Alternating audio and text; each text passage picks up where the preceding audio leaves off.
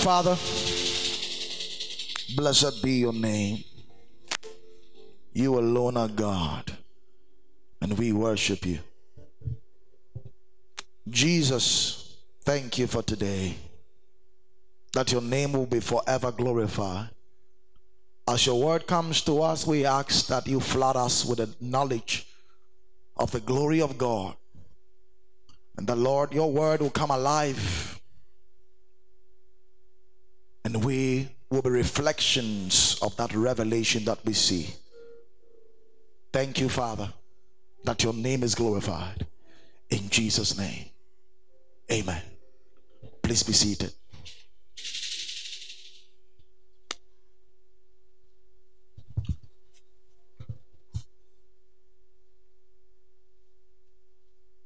I want to quickly um, share the word of God with you. There was um, a teaching that I was supposed to do, uh, but the Holy Spirit restricted me until as the week was ending, the Lord asked me to start teaching this. So, quickly, we are putting our teaching on Christian maturity on a prophetic hold we are going into a very important subject and then we go back hopefully next year. Are you ready? So, quickly, I'm teaching you on sanctuary protocols. Sanctuary protocols. You will be so blessed. So, you will need to take heed to the things that the Holy Spirit is going to share with you. Father, let your word come alive.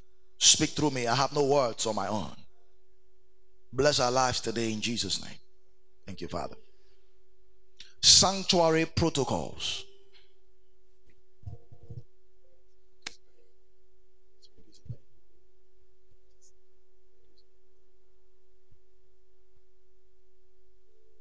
Tell someone by your side sanctuary protocols.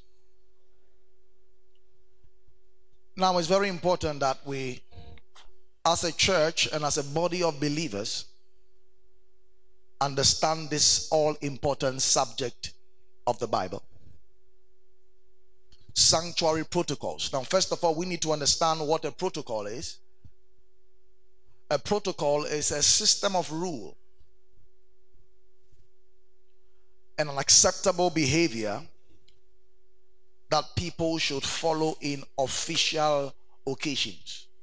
It's a system of rule or an acceptable behavior that people should follow in official occasions or situations. That's a protocol. A protocol also is an official procedure or a system of rule governing affairs of an occasion. It's a system of rule that governs the affairs of an occasion. That's a protocol. So, simply put, a protocol is a system of rule that governs the behavior of people in an official occasion.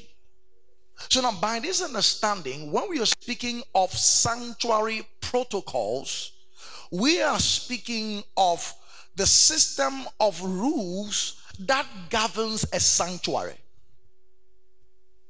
Hallelujah. So, a sanctuary protocol are simply put protocols or systems of rule that governs the sanctuary of God. The Bible tells us in the book of John, chapter 4, the verse 23 and 24. The Bible says the hour cometh and now is when the true worshippers will worship the Father in spirit and in truth. The verse 24. For God is a spirit, and they that worship him must. So this is a must. Must worship him in spirit and in truth. So this is a must. Now, this verse is opening us into an understanding of how God is supposed to be worshipped. That means there is a protocol of worship. You don't just decide to worship. God has his terms of worship. So listen to me. God is the one that receives worship. So he must tell you how he's supposed to be worshipped. Are you following this thing? So you don't worship God in your own terms. That is why there are sanctuary protocols to be observed if one will want to engage the presence of God and benefit from it effectively. If I have my company, I set the rules of how the company should run. Are you following this? So we are looking at sanctuary protocols. He says that God is spirit, and they that worship him must worship him in spirit and in truth, which means that there must be no iota of flesh in our worship. Because when flesh gets into worship, God does not recognize it. And if God does not recognize it, God does not bless it. And if God does not bless it, that thing will expire with time. And when I'm speaking of worship, I'm not just talking about lifting up your hands in church. Every activity we do in a meeting of believers like this is called worship. Are you following what I'm saying? So before you sang, your attitude in the meeting you are in before God is called worship. So worship is not a song, but in worship we sing. Worship is more of an attitude than an activity. Write that down. Worship is more of an attitude than an activity. Which means that your worship can be deferred before you actively engaged in it. Worship is more of an attitude than an activity, which means that worship begins from the heart before it appears physically. Hmm. Hmm. Thank you, Jesus. We need to understand that anytime we approach God's presence, our attitude towards that privilege must be totally different. Listen to me. There are gatherings and there are gatherings. We can gather at a stadium and that gathering is not in the name of the Lord. We can gather at an entertainment ceremony at a wedding ceremony, at an engagement ceremony, and the purpose of that gathering is not Jesus. So once we say that we have we have a meeting, a gathering, and it's in the name of the Lord, their attitude must be different. And hear this carefully: their attitude towards God's presence is called sacredness and holy. So our attitude towards God's presence must be sacred. It must be treated as an holy thing. God's presence must be revered. You see, so today, as time permits us, I will tell you why you come to church every day and nothing is happening to you. I'll tell you. Why you've been in church for six years and nothing has happened. Can I shock you? Your attitude towards God's presence is how far you have come. I think this is going to be one of my best teachings ever because listen to me. If we don't prepare you in God's presence, we have failed. Do you know when you enter a shrine, there are things you can't do? I've never seen anyone going for something from a shrine, the person is exchanging a WhatsApp reply. You are even afraid. Because of that dragon image looking at you, afraid.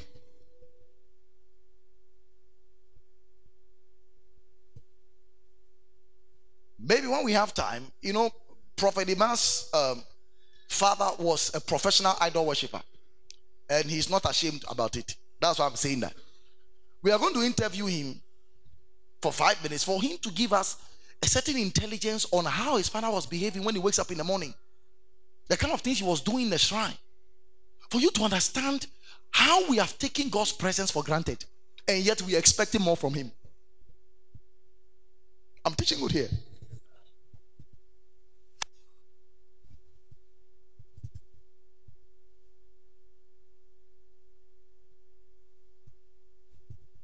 Are you getting something here?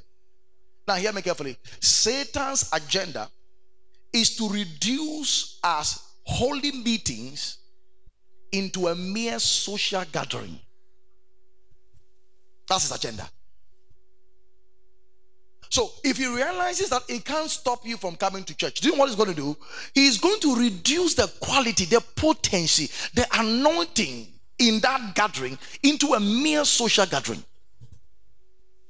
Satan's agenda is to make our meetings dry, is to make, make our meetings flesh. So people are sitting together in church and they are not talking, and they are both worshiping at the same time. He wants that. He wants that life. That's his agenda. He wants to kill the power of our meetings. You know why? Because every anointed meeting is hell to the devil. Every anointed church meeting is hell to the devil. I'm telling you the truth. And tonight we're going to open, this morning, we're going to open some serious matters in, in spiritual things. There are about five principles that we need to understand on sanctuary protocols. Five principles you need to understand about engaging in the presence of God in meetings like this. Number one, we need to understand that every church service is a heavenly family meeting. Now, you need to really get this thing right. Every church service is a heavenly family meeting. Every church service is a heavenly family meeting.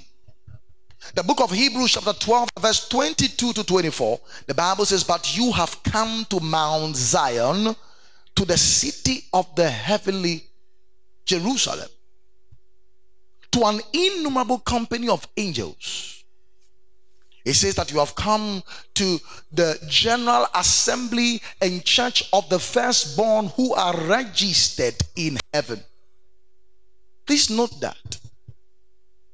A general assembly of the church and the church of the firstborn who are registered in heaven. He also says, You have come to Jesus, the mediator of the new covenant. You have come to the spirit of just men made perfect. You have come to God, who is the juster and the perfecter of all.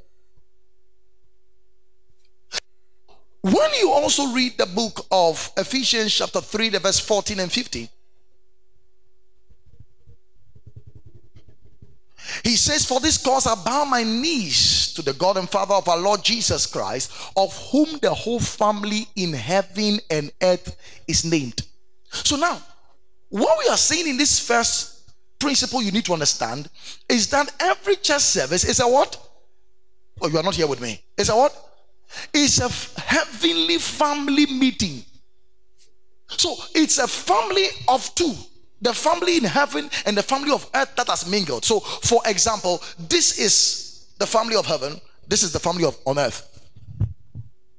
Anytime we have a church service or a church meeting, what happens is that the family in heaven mingles with the family on earth and it becomes divine.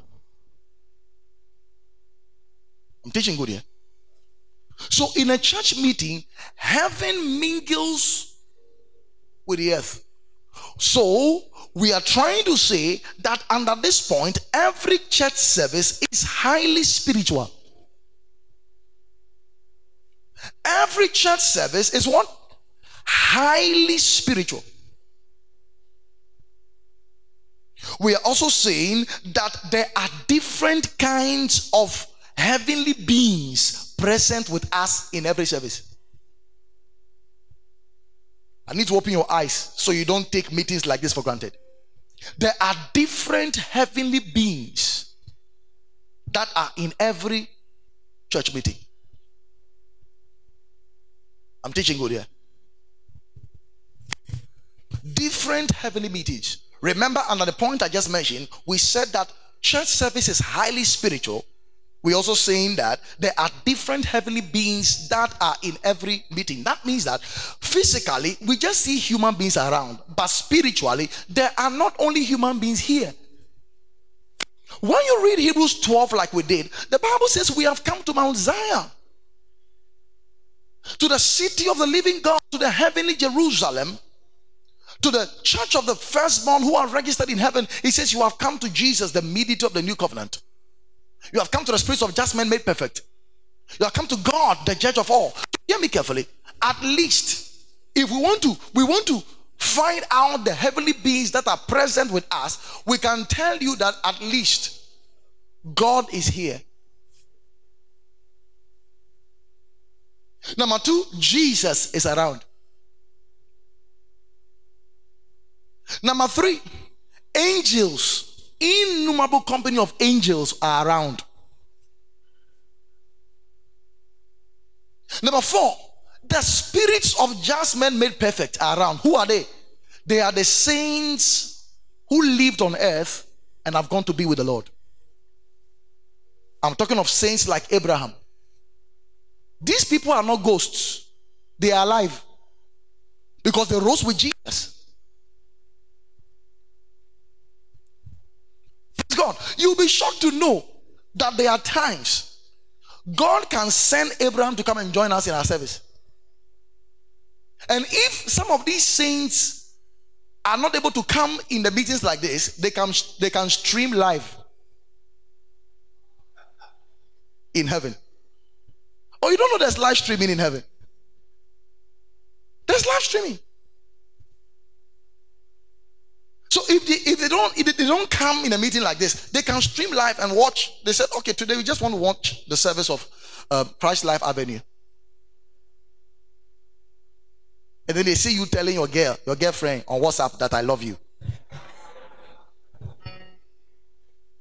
Abraham will say, Wash. Wash. I'm teaching good here.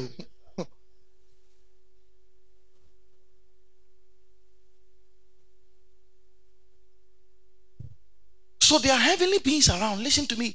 There are sometimes believers can come for service eh, and their heart is heavy. If they can only respond to the tune and alignment of the spirit, they can be touched by God. And that heaviness can melt. I, have we've had interviews, seen interviews of uh, people who had encounters and God opened their eyes to see what goes on in church. You'll be amazed. There are people who come to church and there are swords and arrows on their chest, their back, their heart, and those people physically are going through depression, going through all kinds of things killing them, piercing their hearts, and they are grieved, they are bitter, they are hurt, they are offended with God, and all kinds of things. As the word of God is coming, worship is coming, and they are into it, and they are synced into the flow of the spirit. What happens is that the atmosphere that exists in the realm of the spirit begins to come to their advantage. Listen to me, no matter how broken you are, make sure you are in tune with the spirit in God's house. Yeah. Never come to a meeting and just watch everybody like that. If they know what I'm going through, they don't tell me to lift up my hands. If they know what I'm going through, don't tell me that we should pray. You will not be blessed. It's the, it's the truth. I'm teaching you. You will not be blessed in a meeting. I'm teaching good here. We also need to understand that we did not meet in Hacho. Hacho is not a location. We met in Zion. So that's the deception. To you, you were thinking you were coming to Hacho. Actually, you were coming to Zion.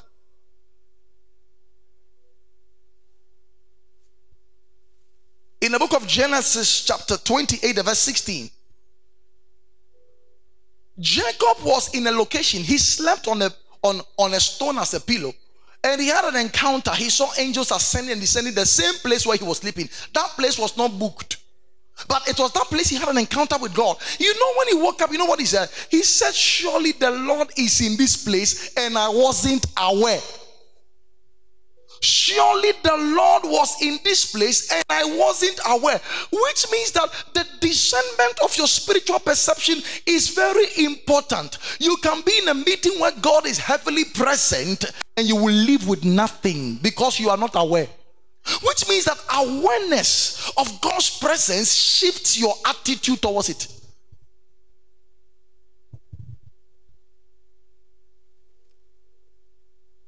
You may think you know that God is here, but I'm, I'm, I'm, I'll tell you, most of you don't know it. I'm teaching good here.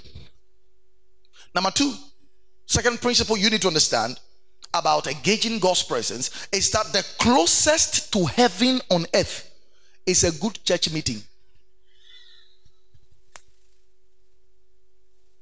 The closest to heaven on earth here is a good church meeting or an anointed church meeting. That means if Jesus has not yet come and you want to experience a certain atmosphere or kind of heaven, is in an anointed church meeting. That is the closest to heaven on earth.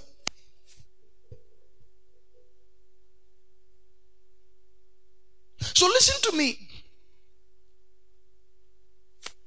In a church meeting, it is as though you are coming to a mini heaven on earth.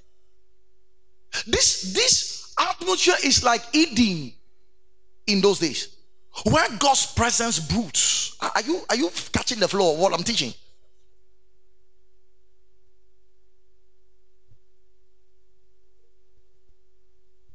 The world is a very dark and sad place to be without God's presence. you need to write this thing down. The world is a very dark and sad place to be without God's presence.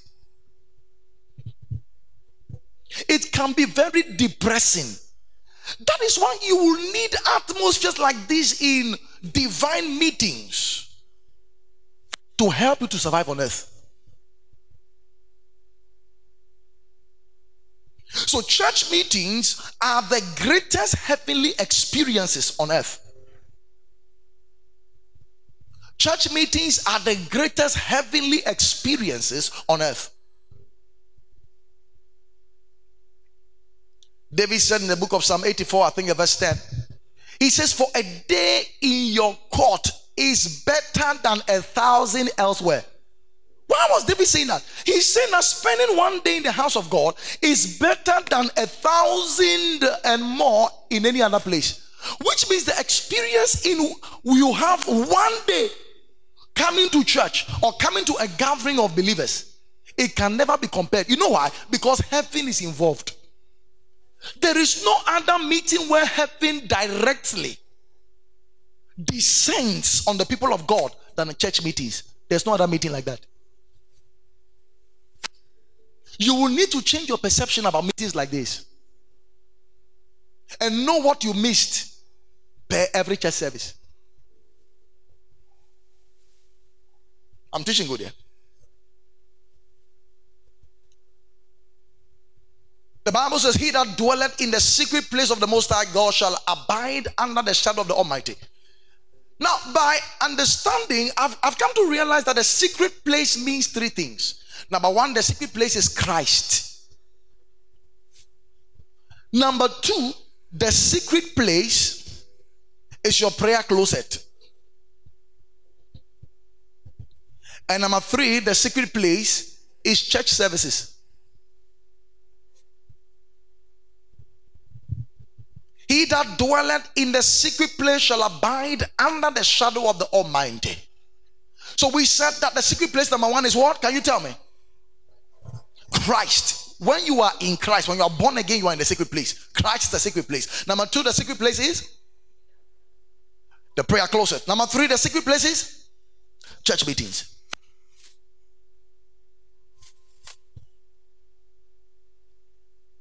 Number three, the third principle that we need to understand.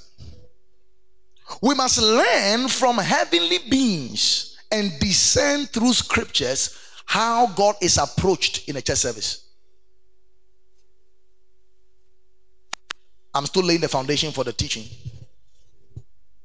We must learn from heavenly beings and discern through scriptures how God is approached in a church service so that we can benefit more. Guys, listen, if we don't have discernment, if we don't study the scriptures to see how some of these heavenly beings behaved at the throne of God, around the throne of God, and behave that same way, we, we won't experience more. Listen to me. You are seeing this prophet of God standing here out of a church meeting. It was a church meeting that produced this man you are seeing. I was a drummer playing drums. And a prophet came to my dad's church and he came and he pointed me and said, This man you are seeing here is going to be a great prophet. It was in a church meeting.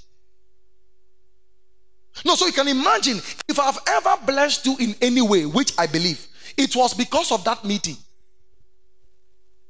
So listen to me. If I miss that meeting, there will be no prophet Isaac Lapapo. No, that should make you weigh and value the importance of anointed meetings. So when you study, when you go home, you can go and do a study for yourself. You're going to read the book of Revelation, chapter 4, the verse 1 to 11. You're going to see the attitude of the heavenly beings. See, the Lord has really changed my life. I was observing the attitude of the heavenly beings and I realized that Christians are joking. You know, Christians are the, the new kind of Christians we have are, are Christians who have so many expectations but have placed no investment to harvest those expectations. They have so many expectations. This year is going to be a good year. It's going to be a great year. God, I believe that this year God will change my life. So now, all these expectations you are having, what have you done towards those expectations to have the results you are expecting? Listen, if we don't understand the attitude of the sanctuary of God, your expectations will be cut off. You are having expectation that God will bless you in a church meeting, and you don't respect the church meeting. The one leading worship says, Lift up your hands, and your hands is still down. Do you know why he said, Lift up your hands? An angel may be flying with an envelope. And as you just lifted your hands, pop, you received an envelope and you brought it down and it entered your spiritual pocket. Hey. But you see, when you disobey in such consecrations, what happens is that every blessing that was in the meeting, you didn't get it. I'm going to show you something very shortly. so when you read Revelations 4, you're going to see how the heavenly beings in heaven look. These are heavenly beings that when you appear before them, you may think they are God Himself. John saw one Fianga angel in the book of Revelation, and he wanted to worship him because of the glory around the angel. He wanted to worship him, and then he said, No, no, you don't need to worship me because I am a fellow servant like you. What did he say about the angel? That such a matured prophet of God was going to worship him. Which means that these beings, eh, they have so much authority. I'm telling you, when you see them, you kneel. You can't stand. Yet, these heavenly beings have a certain attitude. I wish I could just show you a bit of them. Look, look at Revelation chapter 4. I was reading and I was shocked. Now, look at the verse 4. The Bible says, and around about the throne were four and twenty seats, and upon the seats I saw four and twenty elders sitting, clothed in white raiment, and they had on their heads crowns of gold. And out of the throne proceeded lightnings and thunderings and voices, and there were seven lamps of fire burning before the throne, which are the seven spirits of God. Now, come with me to the verse 9. Um, okay, come to the verse 8. And the four beasts, and each of them having six wings about them, they were full of eyes within, and the, and they rest not. Observe that they rest not day and night, saying, Holy, holy, holy Lord God Almighty, which was and is and is to come. Look at the verse 9. And when those beasts give glory and honor and thanks, that sat on the throne who liveth forever and ever, the four and twenty elders fall down, observe, fall down before him that sat on the throne and worship him that liveth forever and cast their crowns before the throne saying, Thou art worthy, O Lord, to receive glory and honor and power, for thou created all things, and for thy pleasure they were created. Look at these heavenly beings. Powerful heavenly beings. But when they appeared before God's throne, do you know what happened? They cast their crowns. They are saying that before God's presence, their crowns mean nothing. Their crowns mean nothing before the one who crowned them. Which means that in a meeting like this, it doesn't matter how wealthy or rich you are. I hope you understand this thing. It doesn't matter how much salary you are receiving. Whether you are driving or you're not, driving, you are to humble yourself and cast your crown. Your crown is anything you have achieved. Any power you have in any area in your life, he says you are to cast it down. You may be the MP in this area, cast it down. You may be the assemblyman, a minister. You, you may be the CEO of a very powerful company. He says you cast it down. It's an attitude. We learn it from these heavenly creatures. And they gave thanks. They bowed down. They lifted up their hands. They said to the Lord, Holy, holy, holy. That's the attitude we learn from them. I'm teaching you here. Now, number four. The more we understand, or the more understanding and insight and revelation that we have about approaching God's presence, the more benefits we enjoy. Glory to God. The more understanding and insight and revelation we have about approaching or engaging God's presence, the more benefits that we enjoy.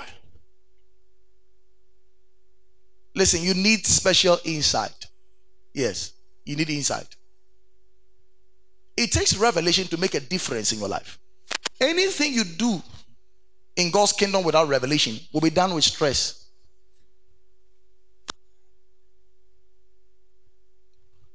Can I shock you here?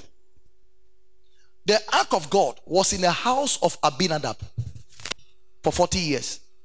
Nothing happened to his life. The same ark went to the house of Obed-Edom, and in three months, his, he was blessed and his whole household. Question What was the difference?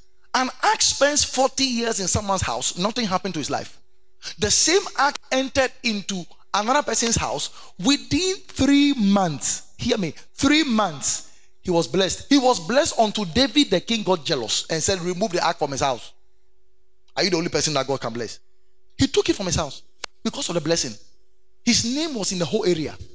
And that ark was a representation of the presence of God. Listen to me, which means that our attitude towards the presence of God and the revelation we have determines the blessings we harvest from it.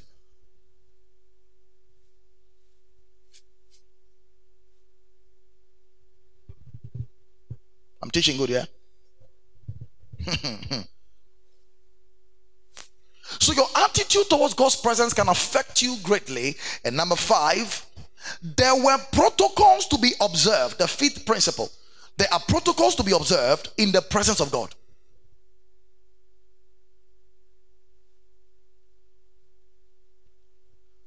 There are protocols to be observed in the presence of God. And if you don't understand these protocols, you will not be blessed in any meeting that God is present.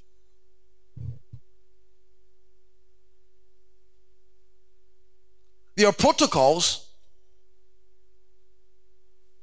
to be observed.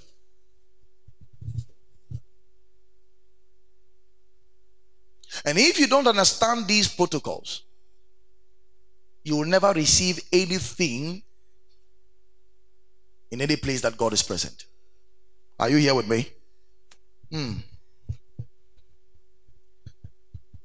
I'll give you about five or six examples of protocols regarding God's presence.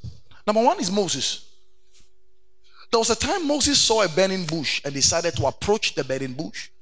And as Moses approached the burning bush, he heard a voice that spoke to him and said, Take off your shoes or your sandals, for the ground or the place you are standing is a, is a, is a, I can hear you, it's a holy ground. Ah.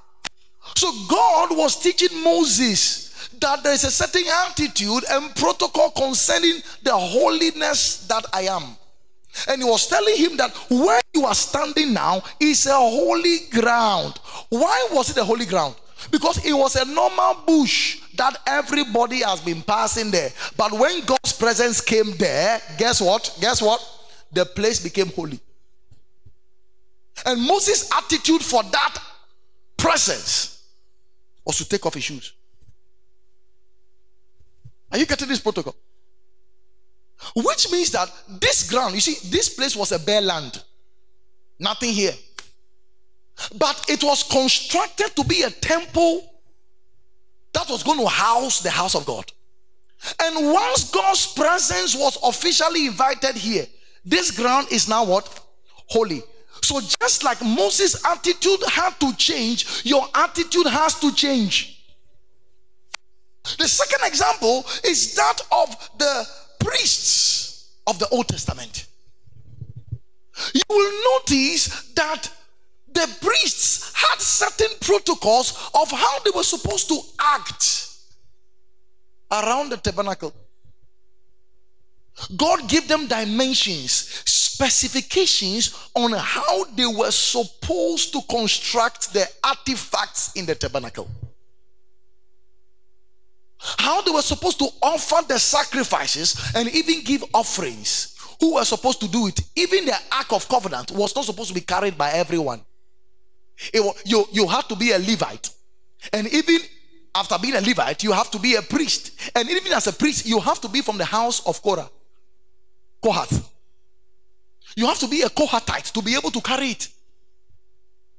That's why when Uzzah touched it, he was struck dead.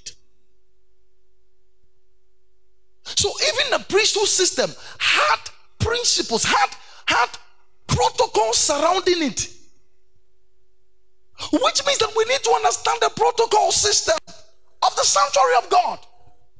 They had spoons that were anointed, utensils, bowls, items, and how they were supposed to use it. There was a time God would tell them, kill a bullock. When he says kill a bullock, you can't kill a goat. When you kill the bullock, he says, dip your finger into it, anoint their thumb, anoint their ears seven times. Why would God be doing these things? These are protocols if they wanted to engage his presence and have an advantage. I'm teaching good here. The third example is the sons of Aaron. Nadab and Abinadab. In the book of Leviticus, chapter 10, the verse 1 to You'll be shocked that the Bible tells us they were supposed to burn incense with fire. But the fire was supposed to come from God's prescription. Do you know what the, the mistake they did? They were priests, they were the sons of Aaron. And the Bible says when they were tendering the incense, they took fire that was not prescribed. It was called strange fire. It was called unauthorized fire. So they brought their own fire to fire incense to God. Once they lighted that fire, they were struck dead by God. You know why? Because they didn't observe protocol. I'm teaching good here. Third example is Saul. Saul was a king, he was not a priest. In Israel, there were three very important people the king, the priest, and the prophet. Saul was a king, he wasn't a prophet. Saul was a king, he wasn't a priest. And there was one day they were supposed to offer sacrifices, and they were waiting for someone to come and give instructions on the sacrifice. And the people were giving Saul pressure. And Saul said, Listen, hey, it doesn't matter. Hey, the people have kept long, so let me go ahead. And Saul himself took the role of a priest and offered a sacrifice before Samuel came. Do you know what happened to him? He lost his throne. If you don't walk by the protocol systems of God, you can lose. Fourth example, or fifth example, is Uzzah. When the ark of God entered into Jerusalem, there was a man called Uzzah who saw that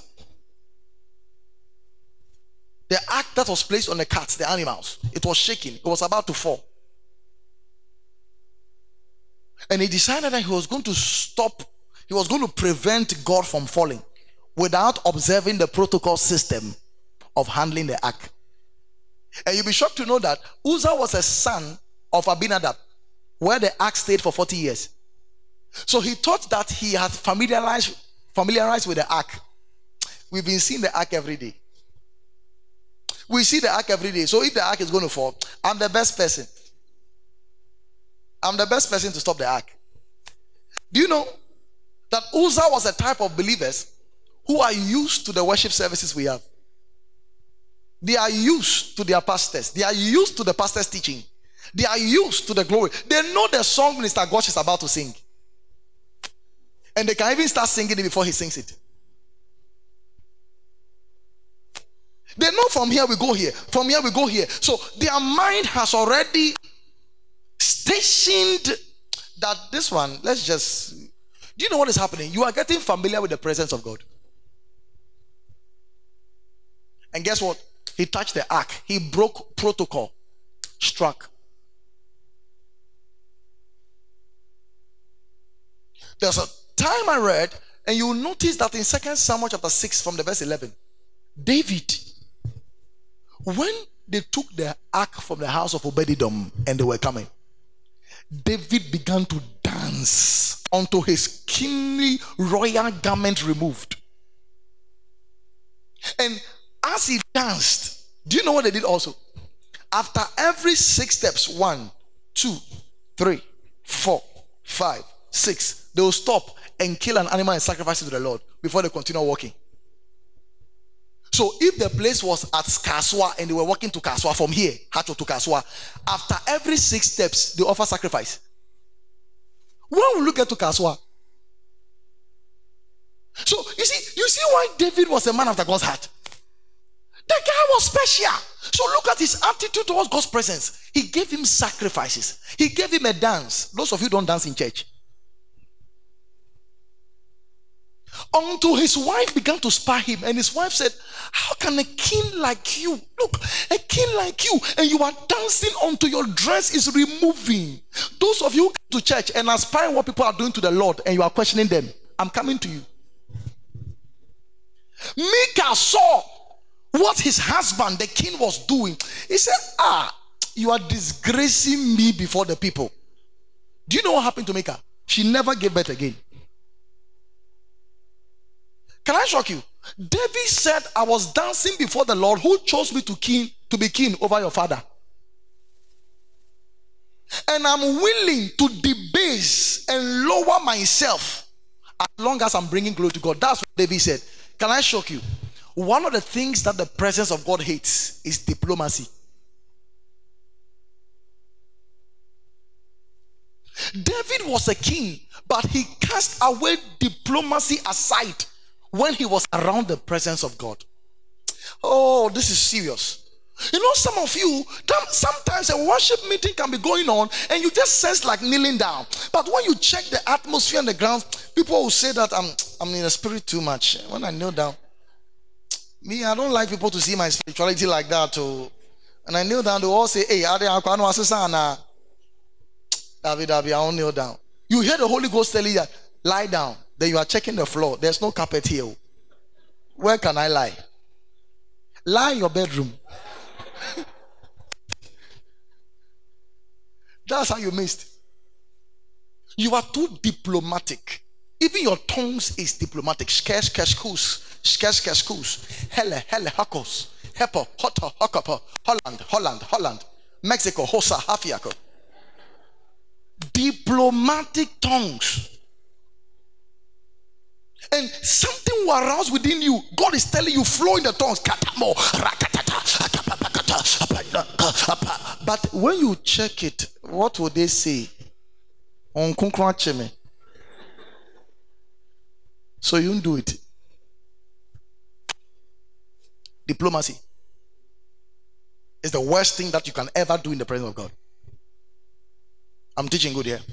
Are you being blessed at all? So I'm still laying the foundation.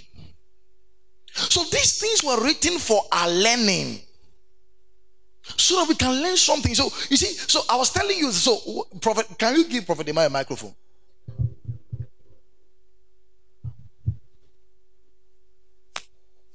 So when you go to a shrine, eh, I'm teaching you how you can be blessed.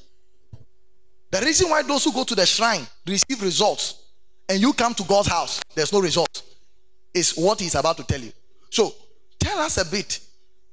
You grew up in a house where there was your father had a shrine, right? And then you saw him. How, how was his behavior? I, I remember you told me some time ago that there were protocols that the spirit gave to his father, your, your father, that if he has a, a problem with uh, your mother, he should do what? Tell us. Come forward.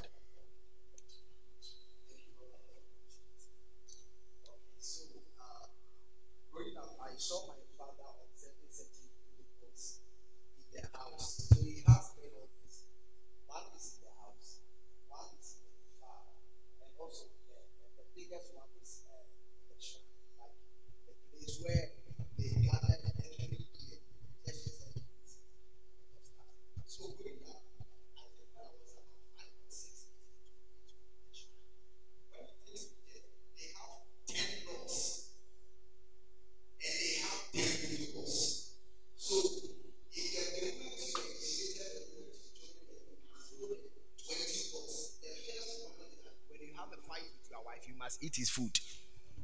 So if you have a fight with your wife, when she prepares food, you must eat with joy. You must eat with joy. So I, when when I was young, my mom and my dad will fight, but he would tell my, my mother that Ajuaide, you just go and cook for me. Because if he doesn't eat his her food, she will, he will die. The idol will kill him. That's the first. That's the first law. And the second law, I remember about five. The second law is that when your wife is having her menses, she shouldn't cook for you. Mm. So if she cooks for you, you uh, you are defiled. That means that if you eat your wife's food when she's having a menstruation, that means you have defiled the idol.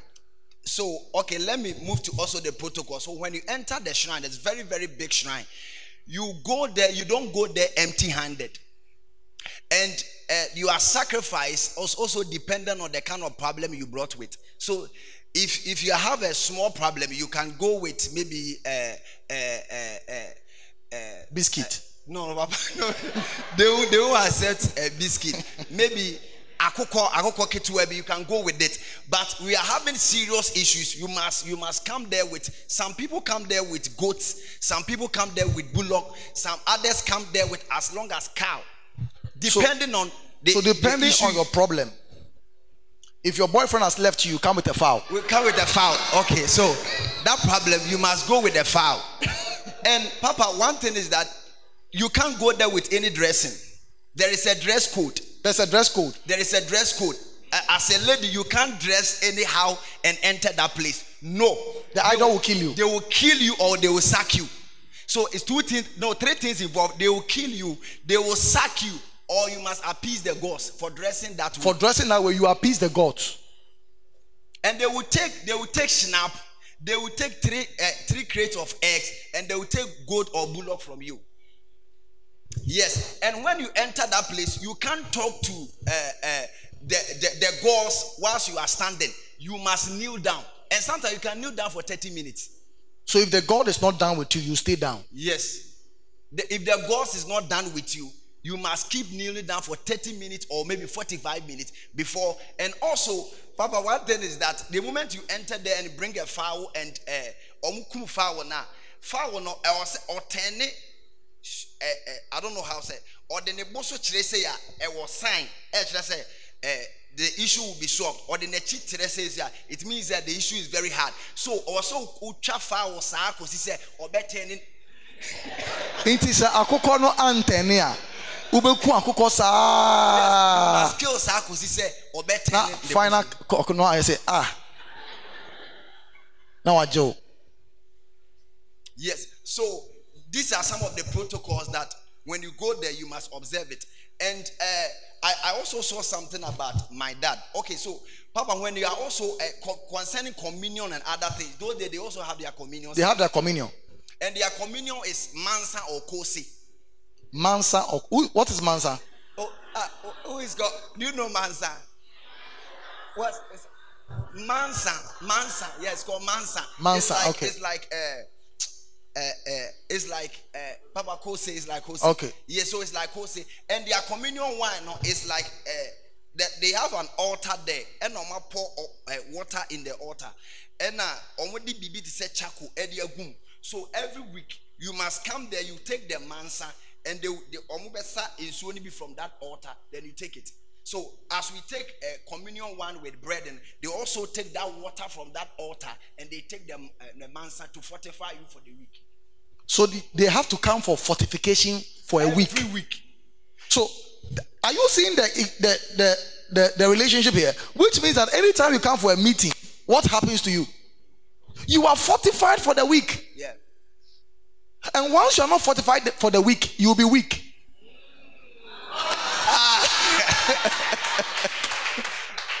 Continue. So, Papa, that, that place you, you won't find anybody sick. My father, They didn't get sick. You, you, you will never get sick. All, all my mother's children, we have nine. None of them went the room or hospital because of that fortification. And once you are fortified, snake cannot bite you. Oh yes, when anytime a snake sees you, the snake will run away. Oh yeah, that is the fortification. And when you give birth, to- when you give birth, five years. Me, I, I went there several times because the man really loves me. You need deliverance. So when you go there, what they will do is they will obey you blade and they are to a heart too. Then on what they a, substance black, we normally they assume two here, normally they are assume then two at your back, normally they are assume. And also it's also a sign of uh, uh, longevity, so that you grow, you you you grow. You can live long and you strong. can live long and very strong. So you can be 80 years, 90 years because of that substance in your body. I don't know whether I should come for deliverance. Or you are delivered. Amen. Because of that substance, you will not you will not die. And Papa, if you're a farmer, I realize that my father, as at around 2019 95, he was one of the richest men in, in that region. Farmers. Farmers. And every farmer, every farmer has an altar inside the uh, in the farm. So every week when we go to the farm, my father will kill a fowl. And after that, you'll be reciting. Anytime you go, you go there with me. So we go there, and there is the altar there. Then you will kill the fowl. Then you spill the blood over there. You will recite some words somewhere. Then you go. So when we are saying say this after us and make confession and you don't say them, do you see what you are missing? Mm. You see, what he's actually saying is what we should have been saying for you to learn, oh, but now we have to copy them because they've copied us and they are doing better. and Papa, he is very consistent. So, Consistent. so every anytime you go to the farm, my father will kill a, a fowl. After that, or the snap a big guso. And Papa, within two weeks, three weeks, cocoa ni besu bebre. So there were seasons we could get about 20, uh, we could get about 100 bags of cocoa, uh, uh, uh, uh, 100 bags of cocoa, 200 bags, 300. So my father got a, a best farmer for more than five years. So, you because see, of this continuous sacrifice Be- in the altar. In the because of the attitude that he maintained was the presence of his idol, he was able to receive fortification, strength, fruitfulness from the idol. And Papa, last thing, when he's talking to the gods, you don't get close to him. Sometimes he can be silenced and you'll be talking to the gods. That he doesn't need distraction. That time, if you, if you mess up, he can even slap you or kill you. Are you listening to this? Yes. So that means if you are in worship,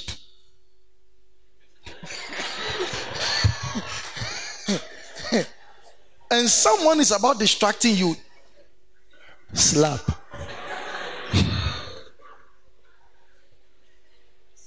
Thank you very much. Let's appreciate him. No, so you see, the reason why the kingdom of darkness is stronger than us is because they took these principles from us and they are doing it holistically, they are doing it loyally.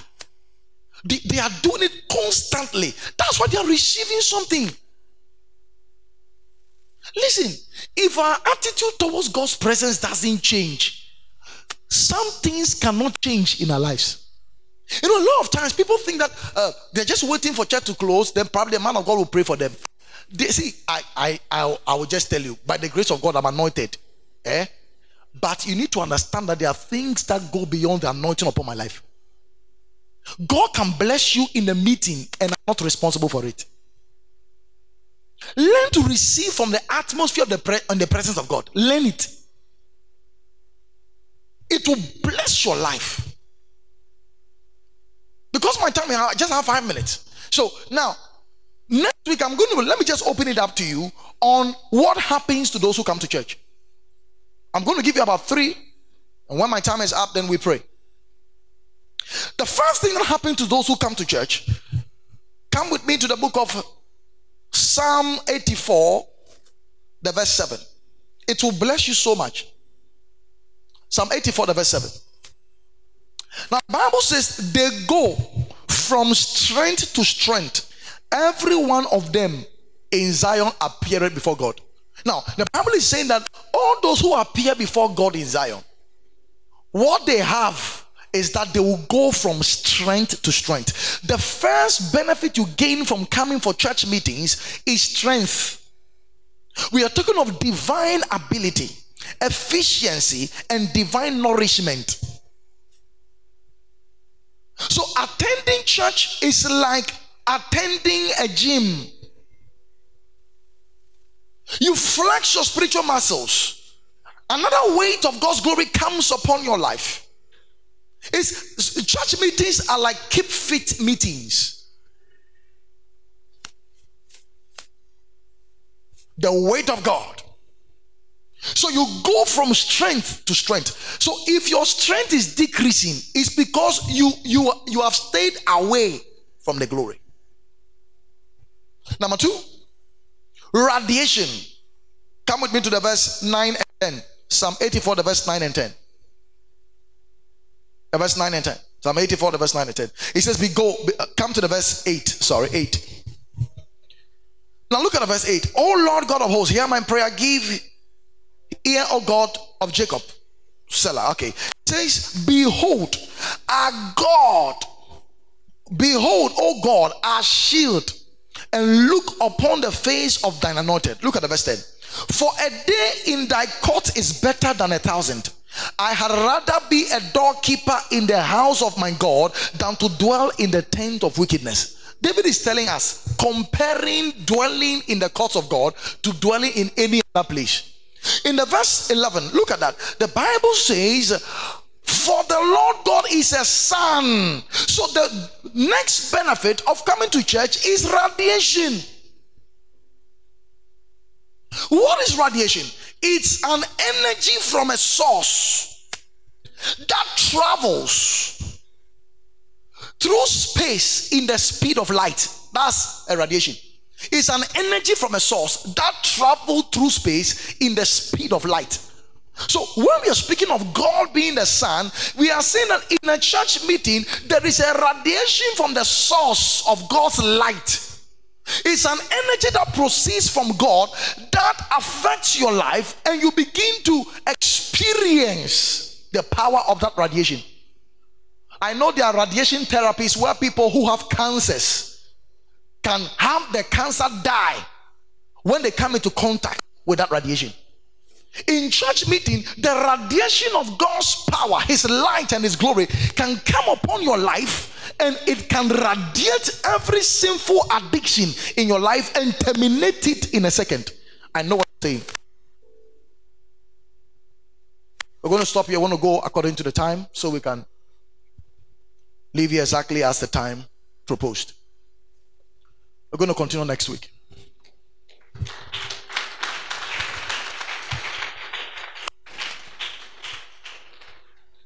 We want to pray. This is a house of prayer. We exist by prayer. We move by prayer. Prayer is our heartbeat, it's, it's our breath. You want to lift your voice and begin to speak in the Holy Ghost right now. Lift your voice and pray.